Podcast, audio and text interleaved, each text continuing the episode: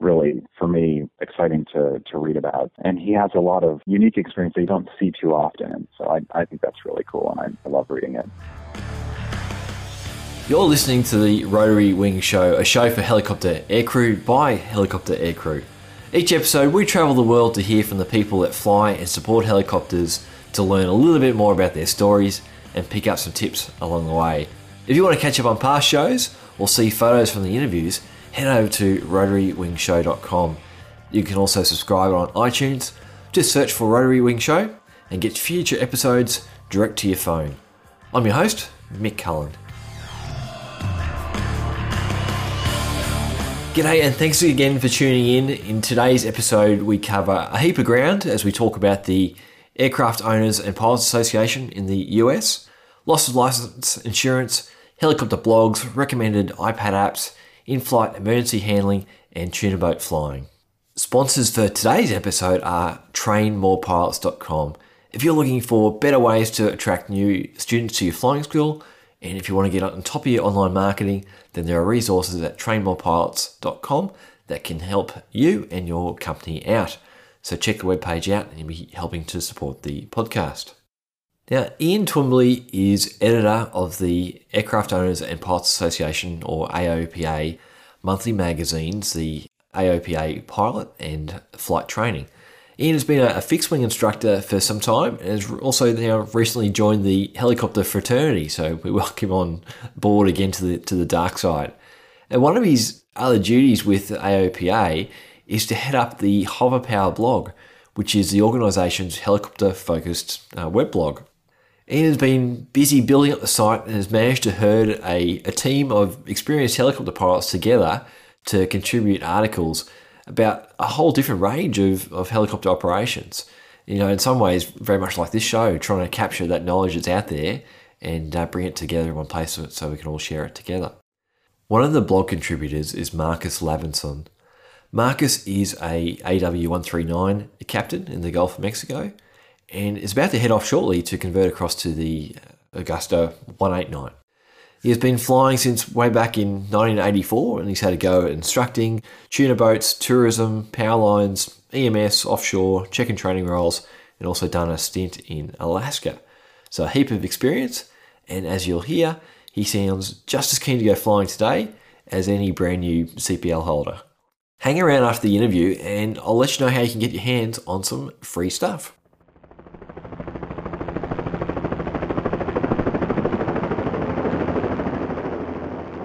Hey guys, this is going to be a bit new for this podcast. We've got two folks on the line, so we're, we're really pushing our, our technical ability here on Skype. And uh, with me, I've got Ian and Marcus. So thanks very much, guys, for being able to come along. Thanks for having us. Thanks for having us. All right, so we're going to be talking about the Aircraft Owners and Pilots Association today, uh, which is basically the, the US uh, body or uh, group. But guys, Ian, I might throw it over to you first. Can you just quickly sort of give a background on the association and I guess some of the aims that you're trying to achieve with it. Yeah, sure. Um, so AOPA is uh, well, we we say the largest uh, community of pilots in the world, and and by that we mean we represent primarily folks in the U.S., but we do have actually a larger association of uh, AOPA groups in the world. But the majority of the membership is in the U.S. And we support pilots in everything from advocacy to uh, legal support and products, and then um, obviously information and everything too, like uh, magazines and uh, some other stuff that we're going to obviously talk about. So, you know, we try and be a place for pilots to connect and be support and just really share in, in their passion. Have you got a rough idea of um, numbers? If we talk numbers of members, and uh, I don't know if you if aircraft get registered or if it's just individual people. Yeah, sure. So um, we have about 350,000 members, and uh, and that includes everything from guys who are flying for the airlines to uh, student pilots. So kind of all over the board.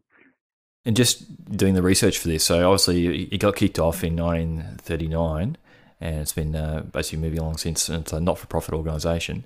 Is there any of the history or the background that you can sort of any stories that come out that you can talk about? Yeah, sure. So um, we did. We started in 1939, and it was a group of guys who got together at Wings Field in, in Philadelphia, uh, Pennsylvania, and and I think they, you know, they were kind of looking uh, at the scene in the world, and, and they realized that aviation was um, sort of this nascent industry, really, and uh, and it needed some support. They they saw some threats to cost and and basically overregulation, and so they started with this idea that that they were going to uh, form uh, really this this advocacy group that would that would fight for pilots' rights, and uh, and that's that's what they did. They started. I, I think there were maybe eight uh, in the beginning, six, eight, something like that, and um, and over time it just grew. You know, especially at the end of World War II, um, with all the uh, all the pilots coming out of the U.S. Army Air Corps and the Marines and the Navy, they uh, you know they got a big boost of, of folks who were flying civilian, and so they've worked over the years on everything from I mean, you name it, it's been there. Everything from uh, you know when the transponder came in, airspace changes.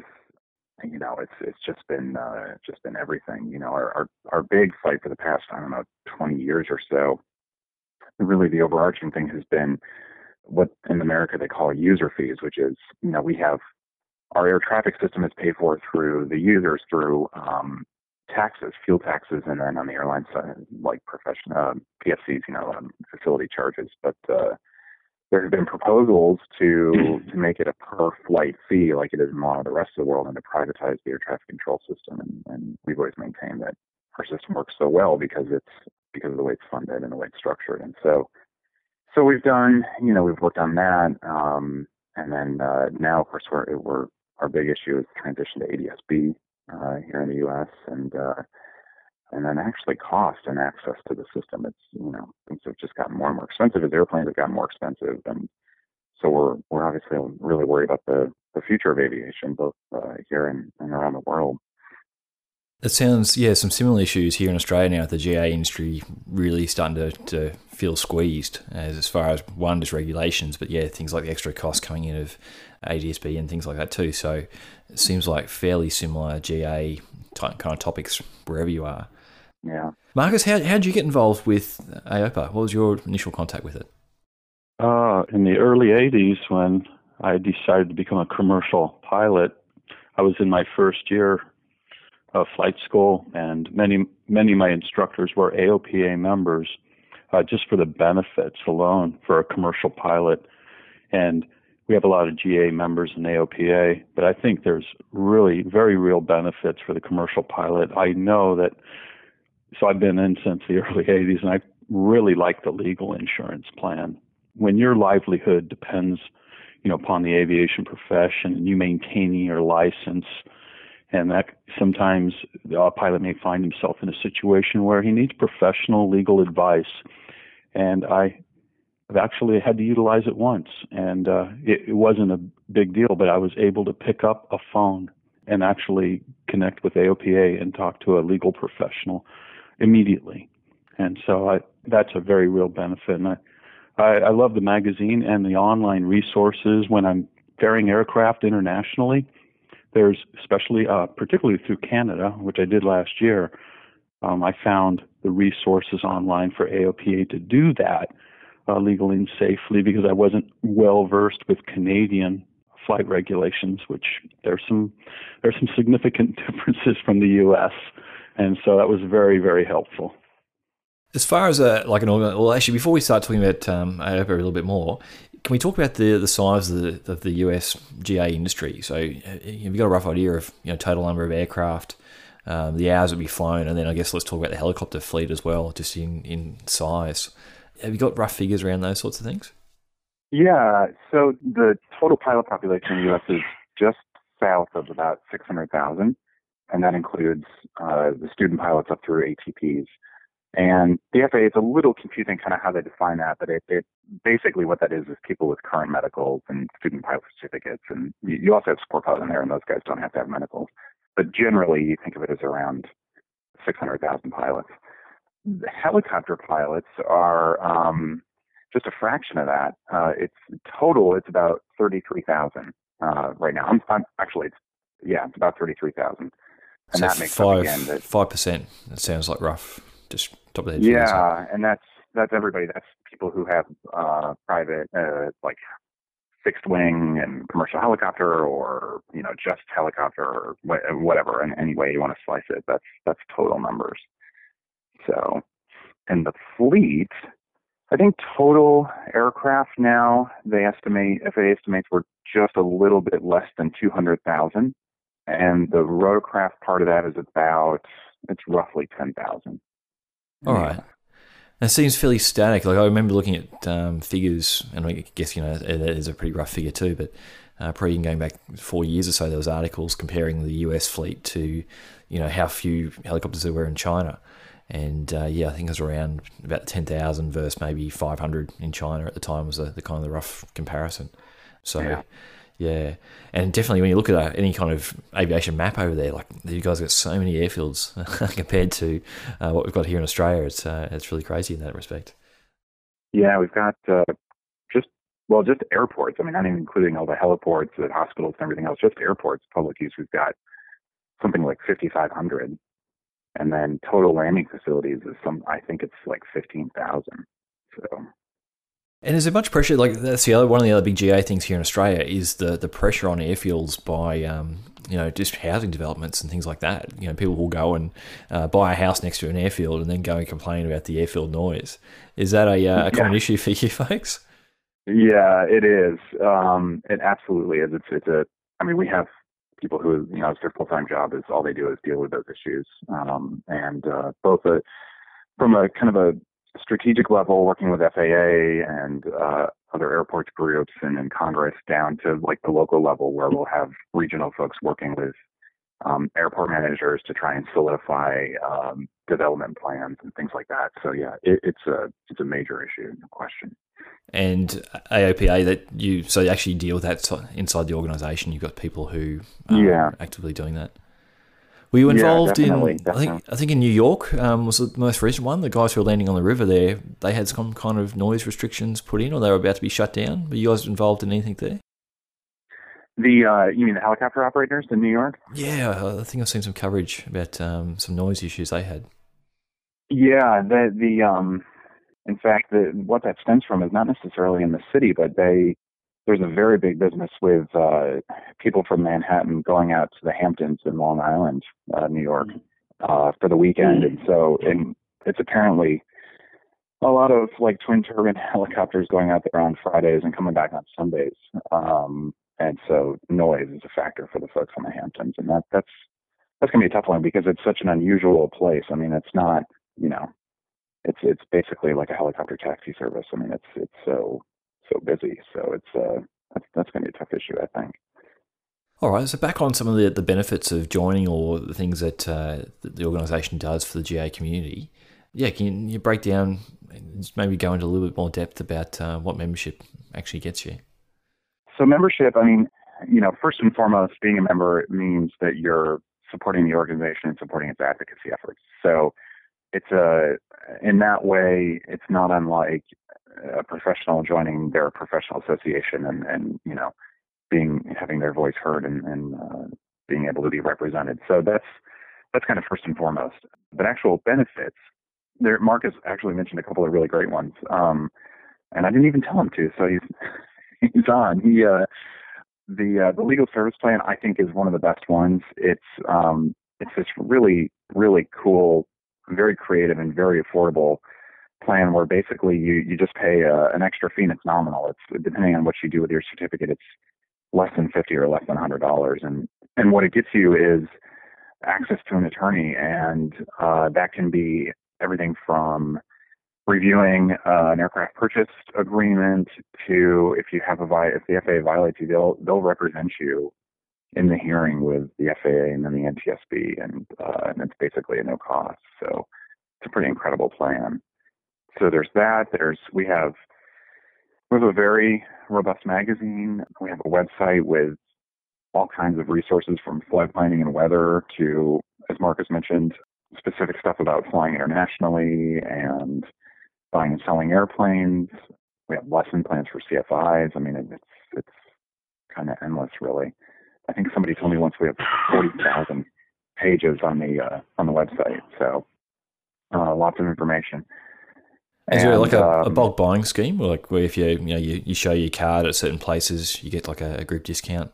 Is that sort of stuff? You know, we actually um, we've looked into that kind of stuff, but there's there is no we haven't made it work. So no, there there is no sort of group discount thing. We do have we have partners. Um, so the the third thing I was going to mention is kind of member discounts, and so uh, rental car agencies and a few other things, travel sites and stuff like that. That basically, if you if you interact uh, electronically, so you uh, reserve a car online, you'll get a discount from the car, and so there's some of that, but it's not um, not on maybe a national level with all the hotels or anything like that, or all the FBOs. It's uh, it's more kind of on a one by one basis, and, and like I said, you do those kind of through the website.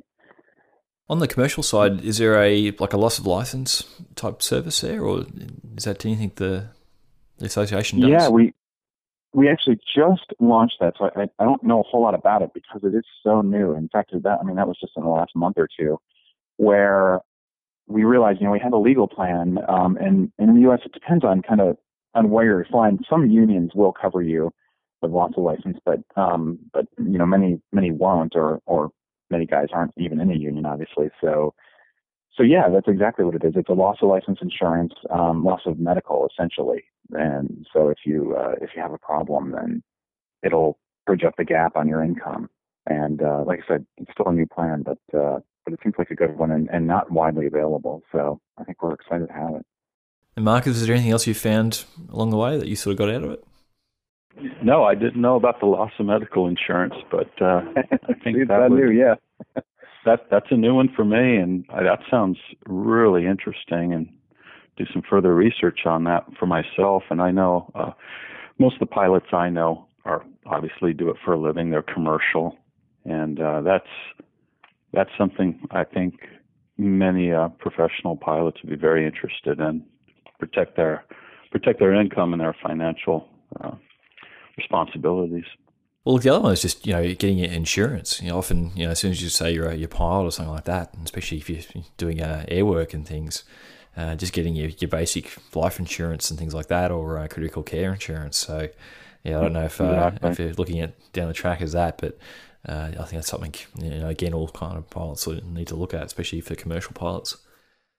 Yeah, yeah definitely. Yeah, we do, um, it's in the past been kind of prohibitively expensive you know, for for a single person to go out and get loss of license insurance, it's been prohibitively expensive. So this is this would be interesting through AOPA. It might be a much better deal. Mm.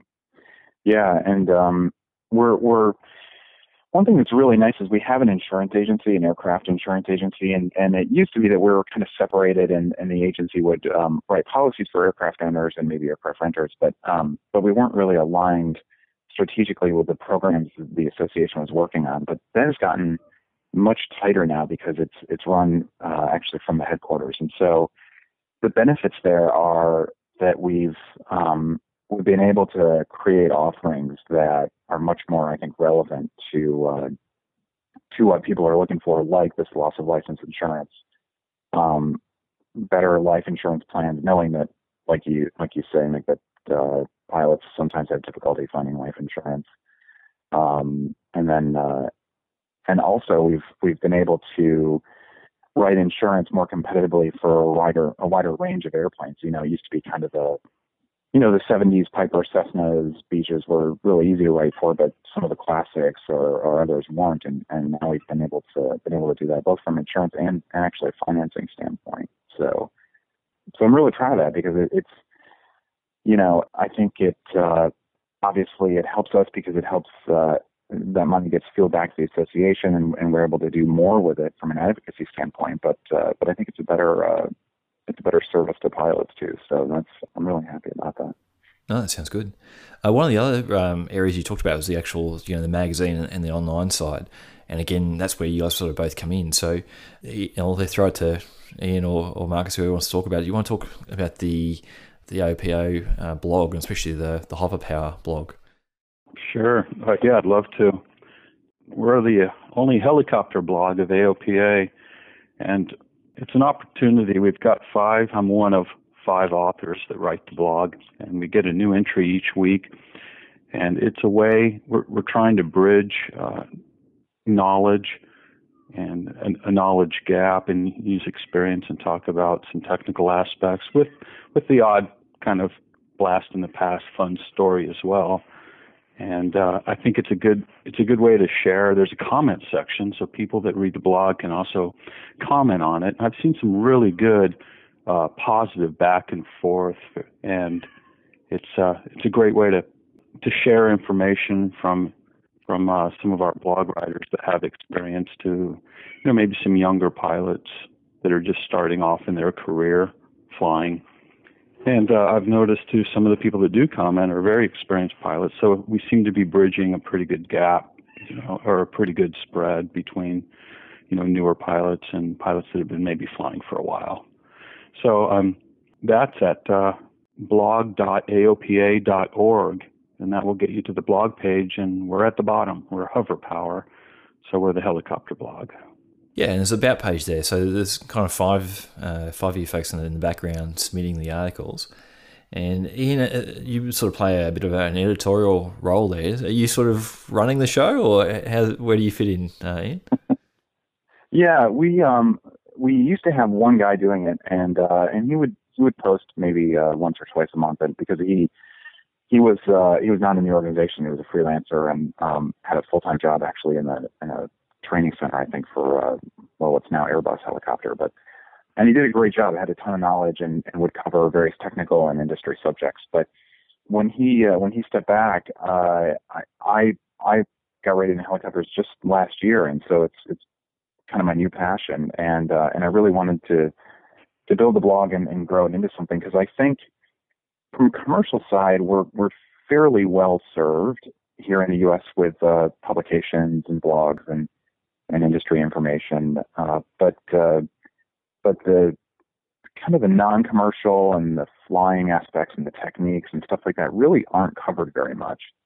Um, and so I wanted to be a place where private helicopter owners could go, and then even even folks who uh, who fly professionally who are interested uh, just on kind of the lighter side and maybe a quick technique piece or something like that where where they could turn.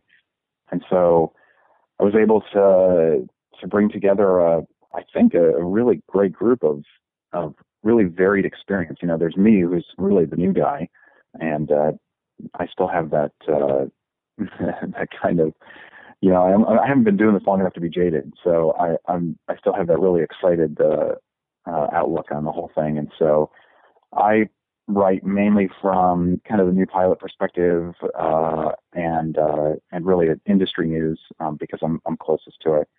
But then uh, Marcus, I, I think, has done an incredible job because his experience, uh, which I, I think we'll talk about in a few minutes, is is just phenomenal and really for me exciting to to read about. So, and he has a lot of uh, a lot of unique experience that you don't see too often, so I I think that's really cool, and I, I love reading it.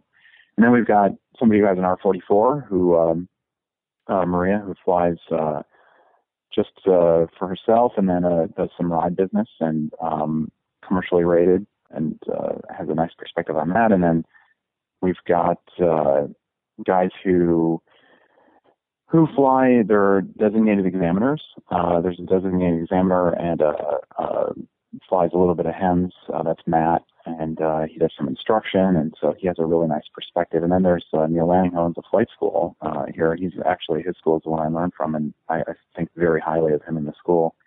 And so he has a ton of Robinson time, just thousands of hours, and also flies some 206. And so you know, between uh, between all of us, I think we cover kind of the range, and uh, I'm really, really uh, feel really good about it, and and, uh, and I think people are responding to it.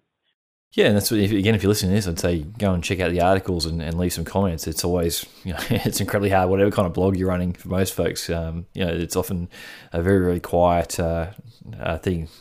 so you see the tumbleweeds roll past. So it's nice when you get the, the comments come through and you have a, a conversation uh, about the topic material there. But um, Marcus, you, you must be the, the crusty old jaded uh, person on the blog then. And, uh... Well, I, I, am actually not, and uh, I'm very enthusiastic for aviation. I think I've got the best job in the world where I don't have to go buy my aircraft. I get paid to actually fly the aircraft. So uh, I'll give you. I've been flying for over 31 years, and I I love contributing to the blog, and uh, I, I tell you, I'm excited. In 10 days, I'm off to Italy, and I'm transitioning to the Agusta Westland 189, and I'm very excited about that. It's a 30 million dollar aircraft, so I'm not jaded. I'm excited. no, I, picked up the excitement in your email when you when you said that. So uh, yeah, it's uh, it sounds like uh, you should be able to get a yeah, couple of blog uh, a blog posts out of that. As a total yeah. uh, a side note, I think it's it, I actually, you know, there's this thing with professional pilots, and they um they you know they sometimes do get down, and and uh you know you think oh they, they talk about whatever the the they're not getting paid enough or they sit around the FBO too much or whatever. But it's yeah, like well, minimum hours keep going up, and insurance. And... Yeah, yeah. I love talking to Marcus because it's like if you love to fly, it's a great job, right? And he clearly loves it, and he loves what he's doing, and it's uh, it's refreshing. I love I, I love love hearing about it. So I think that's that's really great. There's a couple of stories there we might tease out of Marcus uh, shortly, but if we stick on on the blog side of things, like, um, and Ian, I don't know if you run this or if it's a joint thing, but, but how do you come up with uh, topic ideas and sort of how do you have it like the editorial sort of uh, mindset or, well, or the outlook? You know, I just recently started with the Hover Power blog uh, for AOPA, and when Ian invited me to join by the beginning of this year, so you know, I've just had oh three, three or four entries, and I'm I try to find a balance, and I want to find a balance between technical, instructional. I, at heart, I am an instructor. I've always been a CFII, and I've been a check airman as well, and company instructor. So I always have the need. I always like the idea of instructing and helping other pilots uh, achieve what they want to achieve.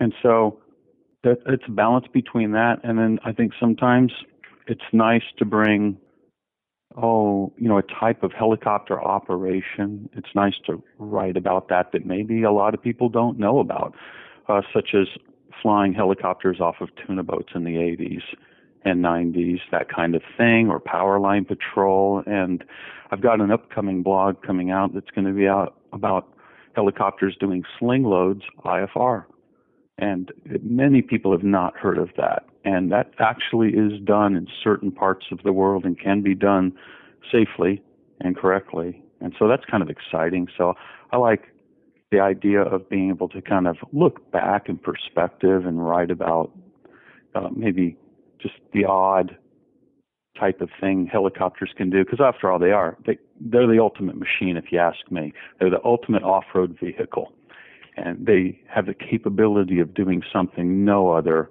machine made by man can possibly do. And that's it makes them very versatile and makes it pretty exciting. So I try to find that balance where we do that. We kind of look back but, uh, retrospectively, but yet we also look forward. And what's the information that can actually help improve safety and maybe help uh, breadth of knowledge for an individual pilot? Yeah, and look, that's something that I'm trying to do with these episodes too is, is capture some of that knowledge and, and share it around because because often it you know it gets passed down you know person to person in a hangar somewhere, and uh, you know things like tuna boats or you know bits and pieces of people in their in their whole career will just never come across it. It's just trying to that's, have that cross pollination. You know, I, I happen to work at a very busy base. Uh, I'm flying offshore oil and gas support, and I work at a very busy base. And I could well be in a room at a table with 20 pilots around me, and maybe it's a slow day or the end of the day, and people are at the table, they're not flying their aircraft, and we're hangar talking. We're sitting around and we're talking, and it could be about an it could be an EP, emergency procedure with a certain aircraft.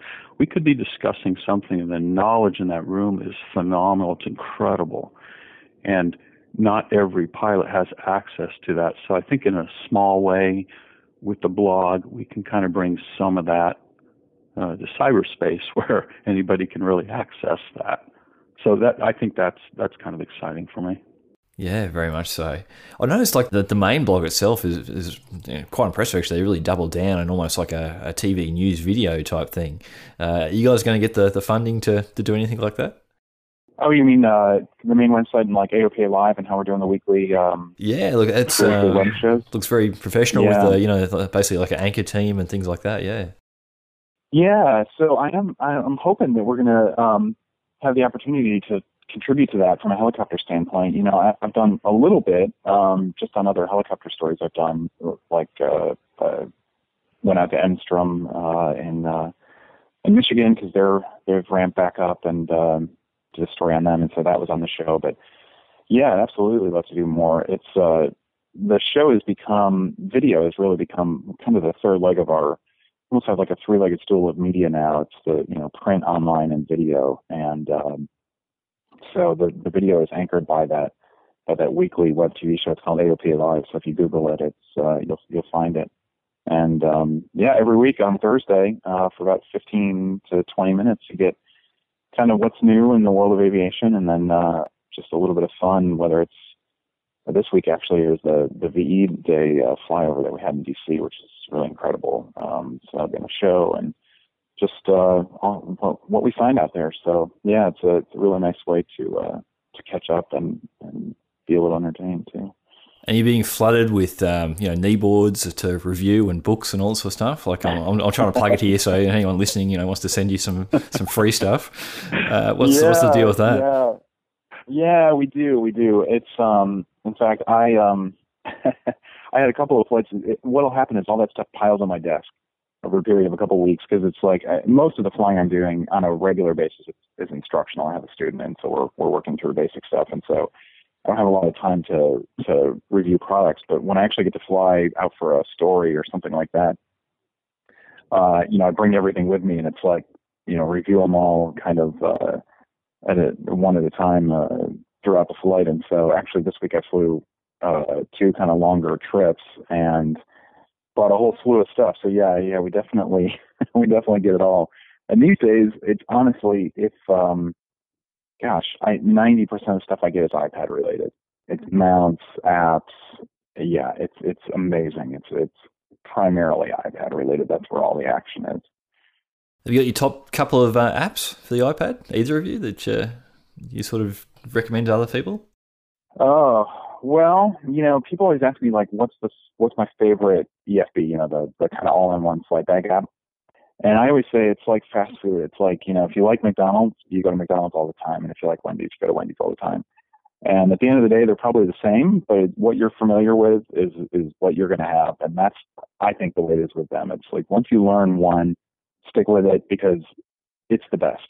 Meaning it's the best for you, and it's going to be great because capability wise, there are differences and there, you know, there are little things that this one will do that that one won't do, but they're all great. And um, so I, I, I know it's kind of a cop out. My my current favorite, I have to say though, is uh, Garmin Pilot, and that's only because if you have a, a GTN 650 or 750 and it can interact with a flight stream, it is just uh, oh, it's an amazing, amazing technology. You know, I, I was using it the other day, and it's so you sit there on your iPad and I was dodging a bunch of weather, and it's like you've got the radar on the on the panel and on the iPad, and uh, you're able to kind of work through and change flight plans on the iPad, and then send it to the navigator, or vice versa. And it's uh, it's really incredible. I mean, it's like you know, it used to be guys would buy like a 530 and a 430, so you'd have this dual Garmin stack, and now really it's you buy a 750, all you need is an iPad. There's no reason to buy a second navigator because um, everything that you want is right there in your lap, and it's really incredible. Yeah, it's crazy that you know some of these systems would should be like thirty or forty grand, and now yeah, like a couple of dollar app sometimes. It's uh, it's awesome. Yeah, true. I, I'll give a I'll give a thumbs up to ForeFlight as far as an app goes for the iPad, and uh, I love it. And I would say ninety plus percent of the pilots that that I work with you know, utility, commercial, helicopter, know, use ForeFlight. It's definitely ForeFlight on the iPad probably has a 90% market share among the pilots I work with. It's incredible. And it, it's just an incredible application, especially when you couple it with the Stratus antenna, because now you're getting ADSB in plus an AHRS, which is really phenomenal. So yeah. Well, that answers my next question because I was going to ask you, Marcus, you know, on the offshore stuff, the folks using iPads, but uh, yeah, obviously they are. Love them. Yeah, we actually do use iPad. We're in the process of uh, getting them in our op specs as electronic flight bags, uh, like some of the airlines have. Uh, right now, they're they're just advisory, so they're not in the op specs, but uh, we still we use them, And if you couple them to a Stratus 2 antenna, you get ADS-B in. That's fantastic. And for us, you think about it this way: we could be 200 miles offshore, and we have radar on board the aircraft. But the aircraft radar looks forward, and if we're still going offshore, we don't really see what's behind us, or certainly isn't going to reach 200 miles to tell us what's going on on shore. And aircraft radar, it has its limitations. Uh, you know, strong cells can block and bounce that radar signal back, so you don't really know what's behind that cell in front of you. You know, if it's a thick cell. So we can access NEXRAD radar. We can get weather, file flight plans. It's it's really incredible. I mean, to sit down and file an offshore IFR flight plan and it's gone in a minute, it's filed. You get a brief to your email with NOTAMs and expected clearances. It's a pretty phenomenal tool. And I've also used, oh, the part I'm really excited about too is there's a profile you can get on your route. And if you're doing class two navigation off airway, IFR, you know, you've got to have some legal obstruction clearances, obviously. And it, and it's an aid to help you do that. And uh, really, yeah, we we're we really love ForeFlight. It's from you can do so much to it. You can do weight and you can do weight and balance on your aircraft, but we really use it for the flight planning aspect. And ForeFlight did a great thing a few years ago. The Gulf of Mexico is set up into a grid system. There's three by three mile blocks, and each block uh, will be in a sector and have a number. So, for example, you may have Green Canyon 680. Well, there's only going to be one Green Canyon 680, and it's a three by three mile block. And they're on they're on aeronautical charts, and what ForeFlight did was actually add those. So if you're building a route and you say, "Hell, I'm flying from New Orleans to Green Canyon 680," ForeFlight knows where that is, and it puts it in there. And it's uh, it's it's a great great tool for us. We love it. So that seems to be our preferred app. Uh, oh, awesome. yeah. But everybody's got their favorites, don't we? You know, and, yeah, and I get yeah. that. I because I've always been a Garmin, big Garmin fan, huge Garmin fan, and I think I think what Ian said is probably valid. If we had all started using another app, we'd probably love that. Well, it's the opposite opportunity cost too. Like you know, if you, if you get familiar with one, then to have to try and, and learn with you know with a different system. Uh, yeah, so I think we all have our our sort of go to things. Yeah, we've got probably a different set of um, apps here in Australia, probably again just due to the local uh, airspace and, and, mapping data uh, goes along with that. But uh, uh, if we finish off the content side of things, or the, or the blog, uh, it's probably Ian. Ian, is probably one more for you, but what sort of events uh, do you get to? I know you got to Heli Expo. I think you did some coverage there. But do you find you get out to a lot of the the sort of industry events? Sure, we do. Uh, you know, as a as an editorial team, we cover pretty much everything. And so, uh, I personally will go this year. I guess what we did Heli Expo, which is a great show. Um, Sun and Fun down in Florida, just got back from, and then uh, and then of course Oshkosh, which is the big one usually we go to Friedrichshafen uh, in Germany this year. Unfortunately, our, our guy who usually goes couldn't go, but um, we got there. We just he actually just got back from the every you know we big and small. He got back from the Cafe Electric Symposium out in California, where all the engineers you know get deep into what's going on in electric propulsion and uh, and solar power. And so um, so yeah, we get we get to do a bit of everything. And anything um, big happening again? Just watching the, the flight schools on, on Facebook and things like that. There's a heap of G twos uh, coming into the into the US in the school market. Are you seeing like is there some big movers in the GA helicopter market? Uh, either if it's like the, the home builds or things like that. Is there a couple of new designs sort of coming through that are, are really worthy of um, keeping an eye on? Yeah, well, I you know I, one of the reasons I went to Enstrom was to find out what's going on with their with their trainers, the TH 180. Um, I have high hopes. You know, I, I was really impressed with the helicopters when I was there and their build quality and, and the design. So this is their first certification project in decades. So we'll we'll see how it goes. Um, they seem to be off on the right foot, and um, they're flying a prototype. So I think they're doing well. You know, I, I think the TH-180 is going to be a really good ship. The uh, the cockpit, for example, is much more comfortable than like an R22, and they have a higher inertia and uh, higher component times. And so I think from a school perspective, it'll it'll be a pretty attractive offer.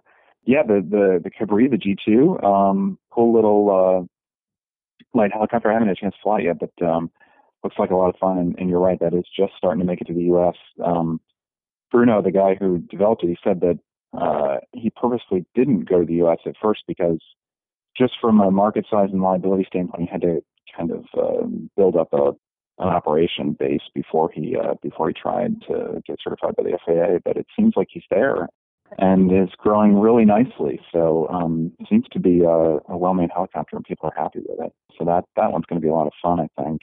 And then of course the big one on the light end that everyone's waiting for is the new Jet Ranger, the 505, coming out of Bell. So we'll see how that is. I think Bell made a mistake when they got out of the out of business uh, of that a couple of years ago, but but I suppose some of it had to do with maybe they had tapped out the airplane. So we'll um, we'll see what happens with this new one. But uh, a lot of excitement around that. And they have you know hundreds of orders, and so that, that's going to be big for them, I think.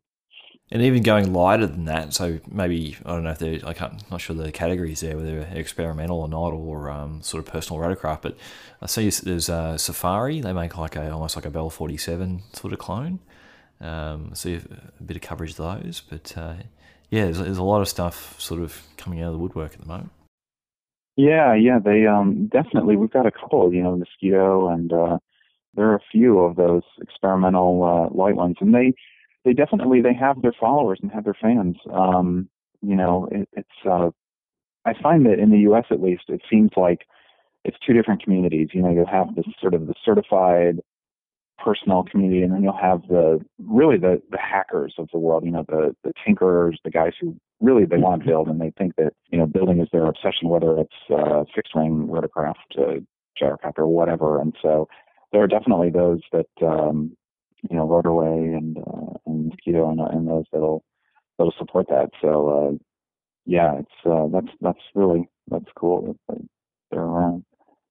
Excellent. Okay, well, Marcus, let's um, you've you know you've done a heap of different things here too. So if we can jump to a little bit of your career and just tease out a couple of stories that people might be able to get something from. So uh, you sent me through a list here. You know, you've flown Bell 47s all the way from you know wood blades, uh, tuna flying, uh, Hawaii stuff, power lines, Gulf of Mexico, EMS, and uh, as you said, you're about to go. You know, the, the 189, so sort of the big end of town. But you had here, you said you've had two engine failures, and one was uh, to a hospital helipad at night in a, in a 105. So it might be a, good place to start. Can you, yeah, maybe just talk us through uh, that story? Oh, that's not a good place to start. well, you can change it, but that's fine. no, no, no. I'm, I'm kidding. it's, you know, as pilots, we train, we train and train, and we train for those eventualities we never want to have happen in emergency procedure. And I've always felt, you know, as a pilot and as an instructor, that there's no such thing as rising to the occasion. I've not seen that. It doesn't happen. What happens is in the event of an emergency, we sink to the level of our training. We're only as good as our training. And there's no intangible of a miracle or rising to the occasion in my mind. I've not seen that happen. And so a pilot and any pilot can be a professional pilot. I don't mean commercial. I mean a professional pilot mindset. And do you know your aircraft? Are you prepared for that? Do you think about EPs once in a while? And when I'm flying the line, I am flying two pilot crew. So there's two pilots up in front on these larger aircraft that I'm flying now. And we go through one EP every day and it could be we're sitting on the ground and we have a very long leg and we're at altitude cruising and we discuss one EP, one emergency procedure a day. And you've got to keep your head in the game and you've got to be ready for them. And some EPs, uh, tail rotor failures and engine failures, you may not, you probably don't have much time. And what uh, highlights that is one night I, I was I was flying EMS in an MBB, Messerschmitt Blohm Bölkow 105 CBS, which guys that have flown this aircraft know it's not a very powerful twin uh, on one engine. It's it's unlikely you can even maintain altitude at VY, and very very challenging aircraft. And we were nowhere near VY. We were actually landing at night to a hospital helipad, and so there's You know, it's not an airport. There's not a lot of room here, and about so 100 ground feet. ground level pad or on top of a building. Uh, ground level pad, which was fortunate. It, it allowed me to make a different type of approach than I would make on a rooftop pad. So it was a large ground level pad without obstructions on the uh, approach path we were taking. So that was a big advantage. Another advantage we had was we were returning uh, from after dr- dropping off a patient at a trauma center. So we were coming back to base, and our base was at this hospital. So we were light on fuel, and we did not have the, the weight of the, pass- the patient on board. So all those things were advantages. Also, it was at night, so it wasn't very hot. So there was not any high DA density altitude considerations. Uh, the bad part was we lost the engine about 100 feet off the ground, and we were just coming below translational lift, and that that aircraft absolutely has no flyaway capability on one engine at that altitude, at that airspeed. So uh, we were committed to landing. And what had happened was a compressor blade on one of the engines actually broke, and the engine got sent off to the metallurgist, FAA, and uh, Rolls Royce. It was an Allison 250 C20B engine, and they, they actually it was a crack in in one of the fins on the fifth stage of the compressor that had broken off, and the crack had evidently been there for a while, and it just decided to let loose on me, and uh, so anyway, I, I got it on the helipad on the ground, and we didn't didn't hurt the uh, good engine, which is always a bonus. But as pilots, we don't always care too much about the good engine, and uh, we, we we prioritize things. We will, if you have to over torque the good engine in order to keep people safe, then that's what you do, and or keep the airframe safe. So the engine's sort of third down the list. But in this case, we were to obviously preserve all three, get it on the ground in one piece. And the aircraft was actually flying two days later with a new engine. But uh, when it happened, that compressor was probably doing about 32,000 RPM, so you can imagine what it sounded like. It, sounded like a stick of dynamite went off behind us. And uh, it, it, the TOT was immediately pegged out, and the N2 of the engine was zero and I don't remember bothering with the gauges after that. It's at night, and I just got it on the ground uh, safely after that. And it had uh, it had destroyed that one fin. It took out all the other fins downstream in that compressor, and it did so much damage to that engine that we found just a minute a multitude, hundreds of scratches on the bottom side of the main rotor blades from all of the pieces of metal coming out of the engine exhaust. Uh, so that's the scary part is if it's in, you know, if it can contain in the engine, that's all good. But if it's throwing bits of metal everywhere. You're right. You know, fortunately, it wasn't a turbine burst that, that actually broke through the casing and, you know, could take out the other engine. So it was contained. But on this particular engine, there are collector tubes on each side of the engine that where the air flows from the compressor to the combustion can, and those were all dented up from the pieces of metal, and it looked like it somebody took a ball peen hammer and just banged on those metal tubes from the inside. I don't know how you would do that, but uh, you know it it looked pretty bad, but it, it it actually contained you know all the destruction and it just sent it right out of the exhaust.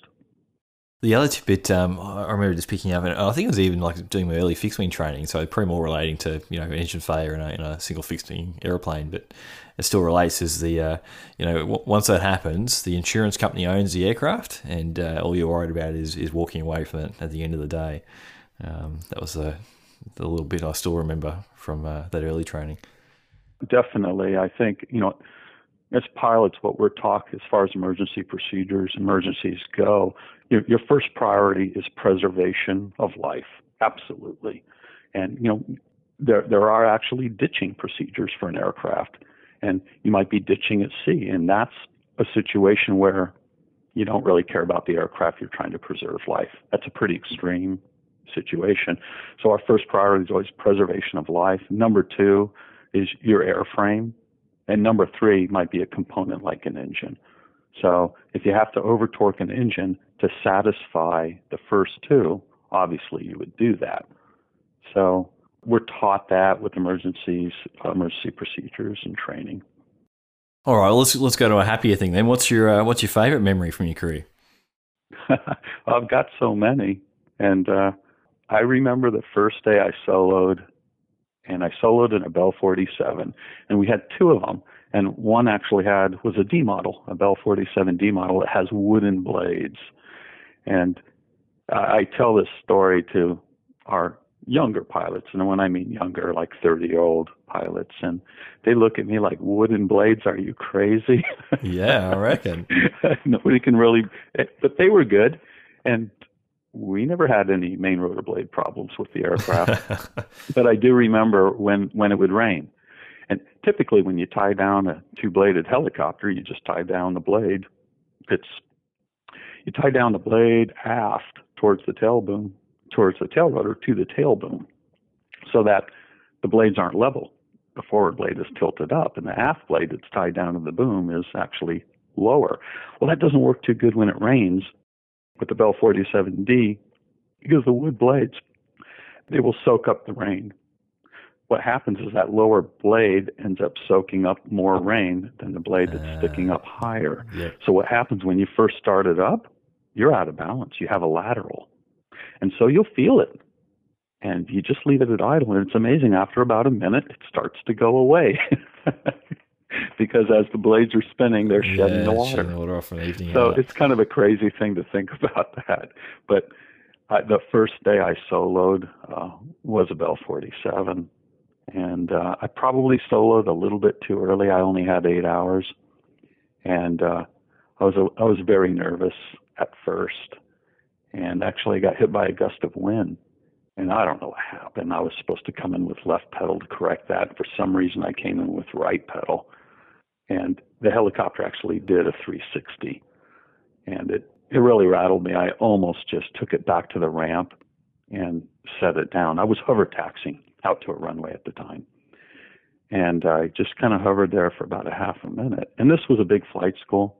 And I knew I had an audience because oh, you yeah. always do when you solo for the first time. And I knew everybody saw it, and and I thought, okay, well I've got it now. Let's just settle down. And I did my three departures, close traffic, and three approaches, and I came back to the ramp and I shut down the aircraft and I walked in the building. I walked up to my instructor, and he's not even looking at me. He's just at the desk doing paperwork, kind of a stand-up desk, and. And I go up to him and I said, Hey, uh, I'm back. He goes, Yeah, great. And he doesn't say anything. I said, Well, were you watching me? And he goes, Oh, yeah. Yeah, you did great. And I go, Well, did you watch me in the beginning when I was over taxiing up to the runway? He puts down the logbook, looks at me straight in the eye, and he goes, Yeah, you scared the heck out of me. I thought I soloed you too early. And I go, I thought you soloed me too early, too. Well, I was going to say that, that uh, they pretending indifference. You know, uh, I'm sure when I do it, and everyone else I know does it. That, that first flight, you, you don't you don't take your eyes off the machine. So, oh, but uh, you don't want. Yeah, you're right. You don't want to let the student know that when you when they come back in. Right. So that was a pretty memorable. That was another one that I can think of was uh, flying off the tuna boats. It was I had been an instructor for a couple of years, and instructors in the United States versus many other countries, it, it's more of an entry level job for many of us. It's low paying, and uh, which can seem backwards sometimes because you know, and and that's not always the case. But for for many pilots, it is sort of your first job, commercial wise, and then you get uh, you know a higher paying job, maybe a more sophisticated aircraft. And anyway, so my first job after being an instructor was flying off the tuna boat. And it can be very challenging, especially in the beginning. You've never done it before. And what would happen is takeoff takeoffs are usually pretty straightforward. You grab max power and get the heck away from the boat. Uh, landing is another matter. So the problem is you got two hours of searching for fish to think about how the heck am I going to get this thing on that boat? And you're watching the swell, and you might think, oh, that swell's come up. It's about a seven foot swell now, and the wind's gusting, and maybe the boat's not heading quite the right direction for a favorable landing. And you've got like a couple hours to think about this, and you have no option. You are at sea. There's no option of landing on, of getting to land. Uh, you might, we well could be 800 miles from the nearest land. So you do have to land on the boat. And so I, I remember it was pretty memorable that first week. And what all the uh, more veteran pilots told me out there was, it's just the first 20 hours, Marcus. If you can just get through the first 20 hours, you're going to be okay.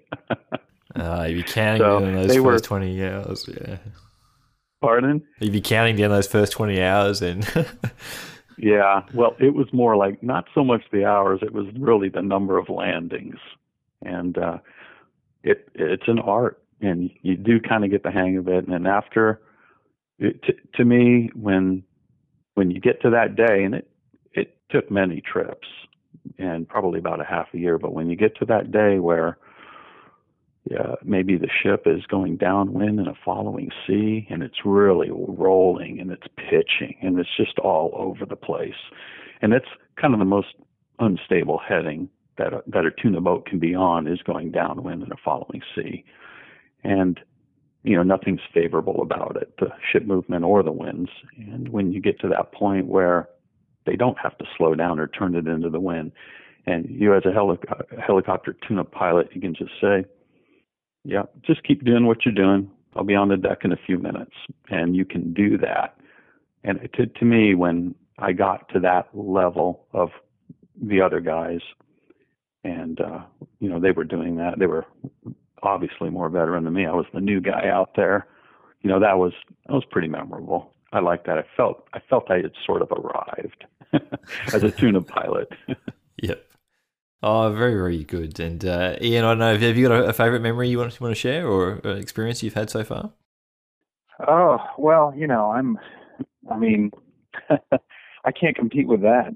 You know, I I guess for me it was uh, it was my first uh, flight with a passenger after I got my certificate. You know, I, I had I got my fixed wing stuff when I was in college, and so my first passenger was I think a buddy of mine, and we just you know flew around the pattern a couple times, so it wasn't terribly memorable. But um, but after getting uh, the rotorcraft, I you know my my wife had supported me through the whole thing, and so uh, I, I made her go with me the first time, and and you know we'd flown airplanes together, obviously, and so the idea of going to a restaurant or something on an airport was really not a big deal, and so I wanted to make it special, and and I spent like two weeks calling around and trying to find a place to go, and, and I finally I found a restaurant uh, locally that had a big parking lot, big grass parking lot, um, and uh, and they were excited about me coming in, and so um, it was a summer day, and we took the doors off the R22, and it was a beautiful night. We flew out and landed at the restaurant and uh, had dinner, and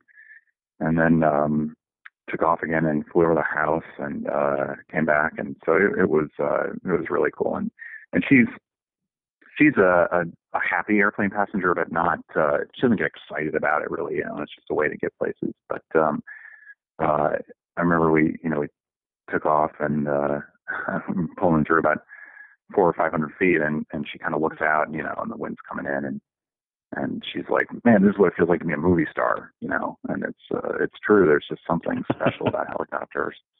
You just can't uh. get with anything else. So it was uh, it was very special. It was very cool. Fantastic. That's awesome. All right, guys. Let's. I have a. Uh, I have a. Oh yeah. I have it. another. I'll, I'll, throw this one in. I, it's a wasn't so much a memorable story for me, but a, another passenger story. I have a good friend of mine, and he flies. He's flying DC-10s, and he's not flown a helicopter. And I was in town flying power line patrol, and they took him up, and took him up in the helicopter, and he was enamored with the helicopter. And what we did, we were coming short final, and we're oh, about 400 feet off the ground. And I just pull the cyclic back, and we're bleeding off airspeed. And I'm kind of watching him out of the corner of my eye. And he's, he's, as we go slower and slower, he's sitting straighter and straighter in his seat, and his hands are straight down, and he's gripping the seat. And I notice he's gripping tighter and tighter and tighter.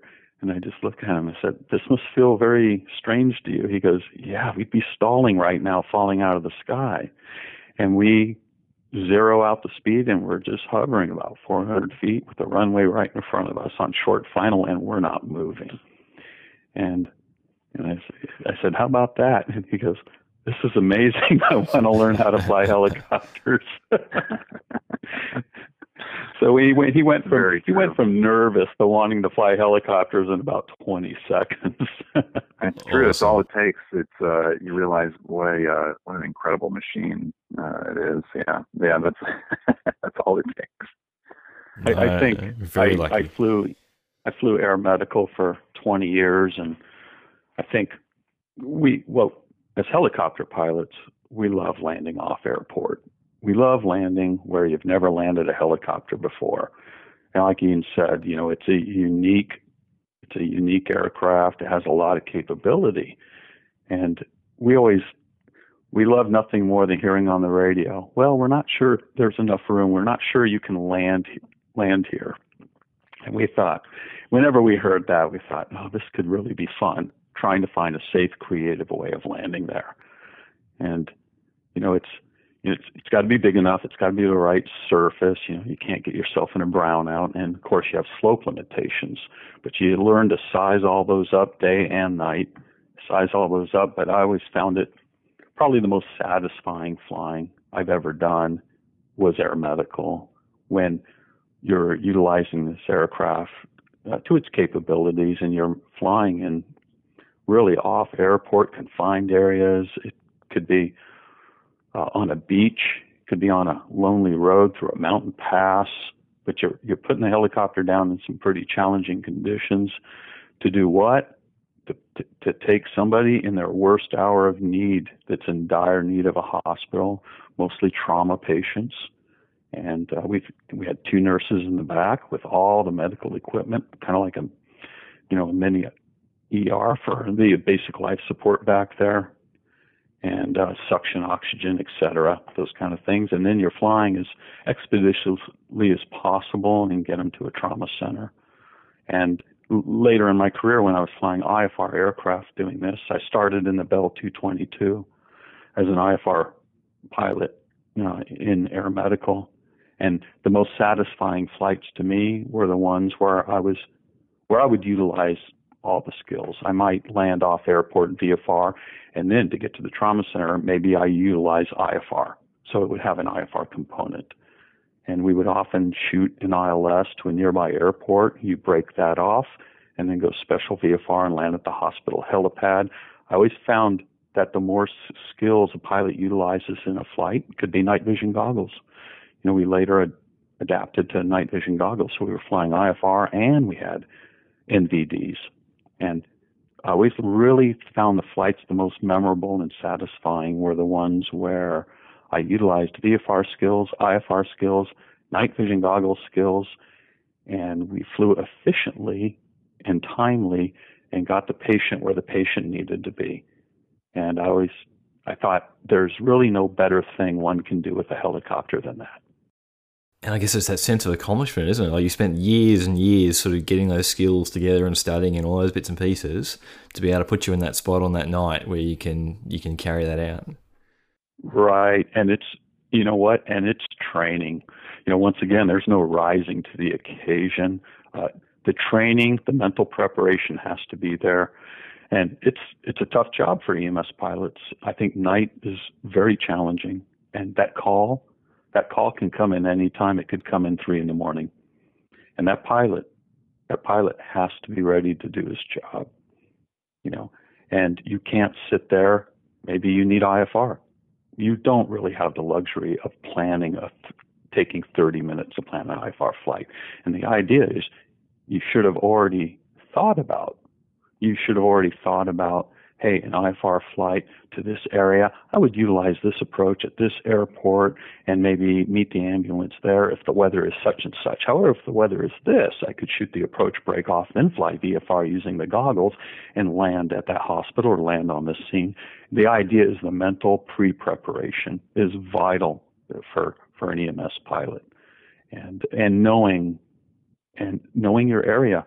And when I mean knowing your area, I mean, knowing where hospital helipads are and knowing where instrument approaches are and knowing your terrain. Absolutely. And how does so that compare I, to? I think, oh, sorry, we'll finish that off in a moment. But how does that compare oh, no. then to the uh, to the ORIG work that you're doing now? Then, like coming off a high like that, as you said, where you're using so many different modes of flight, and uh, and you're sort of instantaneously ready to go, to yeah. then shift into a job where it's uh, you know from yeah. the, from the outsider it could very much look like a you know taxi service where you're going to the same places every day in sort of straight line. So yeah, well, interesting to hear. That's true. The comparison. Uh, flying oil and gas absolutely has its challenges, and it's it's different than EMS. Um, but now in the Gulf of Mexico, for example, we're going sometimes over 200 miles offshore, or 200 miles from our base, about 200 miles actually from a coastline. And so your your your mission, your your planning, your fuel management, and is you still have the planning that you need to do, and weather weather can change uh, greatly flying those long distances. So that to me, it's it's just as exciting, and you're thinking a lot of the same things. And it could be we're doing IFR, we're doing VFR, and then up in Alaska, when I was flying up on the North Slope, we were doing sling loads, and a lot of nighttime in the winter. And winter weather on the slope, well, let's say weather on the slope any time of year can be very challenging, and it, it could change very, very quickly and there's not a lot of options. Airports and options and fuel is very few and far between up there. So that that's a different kind of fun and excitement. You know, and instead of smaller EMS aircraft flying very challenging flights, we're using a lot of your skills. You know, now I find myself flying larger, more sophisticated, more expensive aircraft, and doing sling loads and doing very long flights offshore and IFR and VFR. So that's they're both. Uh, I think they're both uh, professionally satisfying to the pilot. Yeah. All right. Well, it sounds like you've got uh, a lot of blog posts to, to come then. So I'm looking forward to uh, to following the blog and uh, and hearing some of these stories come out. Yeah, it's. I don't have any problem finding ideas. there's always there's always something interesting to write about. I think. Yeah. All right, well, let's close that up then. And if we can just give folks again the, the where they can go to, to, to, read the articles and find out more about um, the organisation there, the AOPA. So, Ian, do you want to just plug the um, the contact details there again or the website address? Yeah, sure. So, um, AOPA is just uh, AO, at www.aopa.org. And uh, that's kind of the springboard for everything uh, that you want from magazines and videos and membership and, uh, and the blog. The blog itself is a blog at AOPA.org, and, and uh, you can find in there. It's called Hover Power. Of course, you can always uh, Google Hover Power, and uh, and it'll come right up. And how can folks get involved? If they can they uh, email in and ask for certain things to be covered, or you basically yeah, leave, comments and, and, sort of talk in the in the, in the comments section? Yeah, we'd love comments and uh, discussion in the comments section. So if we, you know, if you think we've done something wrong or controversial or whatever, or you want to talk about your own experience, yeah, we'd love to hear it. And uh, and all the writers are very engaged. They all um, respond to comments and, and read the comments. So please do. And uh, and you don't have to be a member to comment or or to read the blog actually. So uh, so we'd encourage everybody to do it. Um, but uh, if if uh, you want to get in touch with me personally and you have ideas or um, stuff you want to see covered, absolutely. It's just uh, it's Ian, I A N, uh, period, Twombly, which is uh, T W O M B L Y at AOPA.org. So uh, I'd love to hear from folks anytime. Fantastic. Well, Ian, uh, Marcus, thank you very much, guys, for uh, yeah filling us in on organisation and also a bit about your own uh, backstory. So that's awesome. Thanks very much. Thank you, Matt. Yeah, thanks. Appreciate it.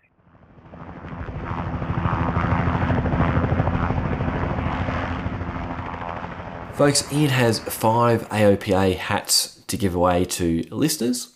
And to get your hands on one of these, it's super simple. You just need to think of a, a blog topic that you would like the Hover Power writers to cover on the, on the Hover Power blog and post your suggestion in the comment section for this episode at rotarywingshow.com forward slash 31. So that's rotarywingshow.com forward slash 31 and just leave your idea there in the comments, and Ian and I will follow up with you and try and get you a, a free hat.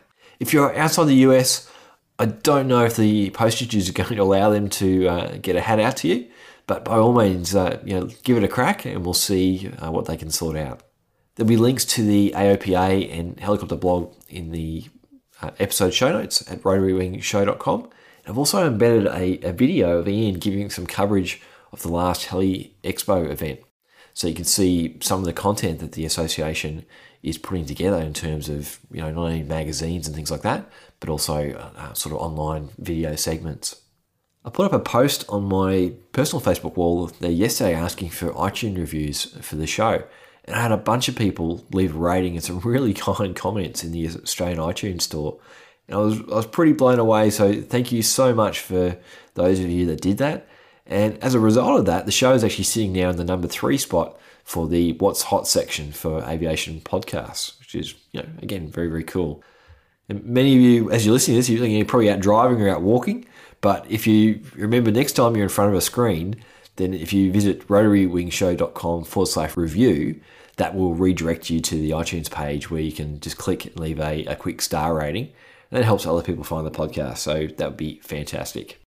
Before we head out, I'll just throw a quick disclaimer in that the views and opinions expressed in today's show are those of the individuals and don't necessarily reflect those of their employers. Next week, you'll get to hear from a, a flight paramedic for a different take on helicopter ops. Till then, I've been your host, Mick Cullen, and hoping you have a, a fantastic week.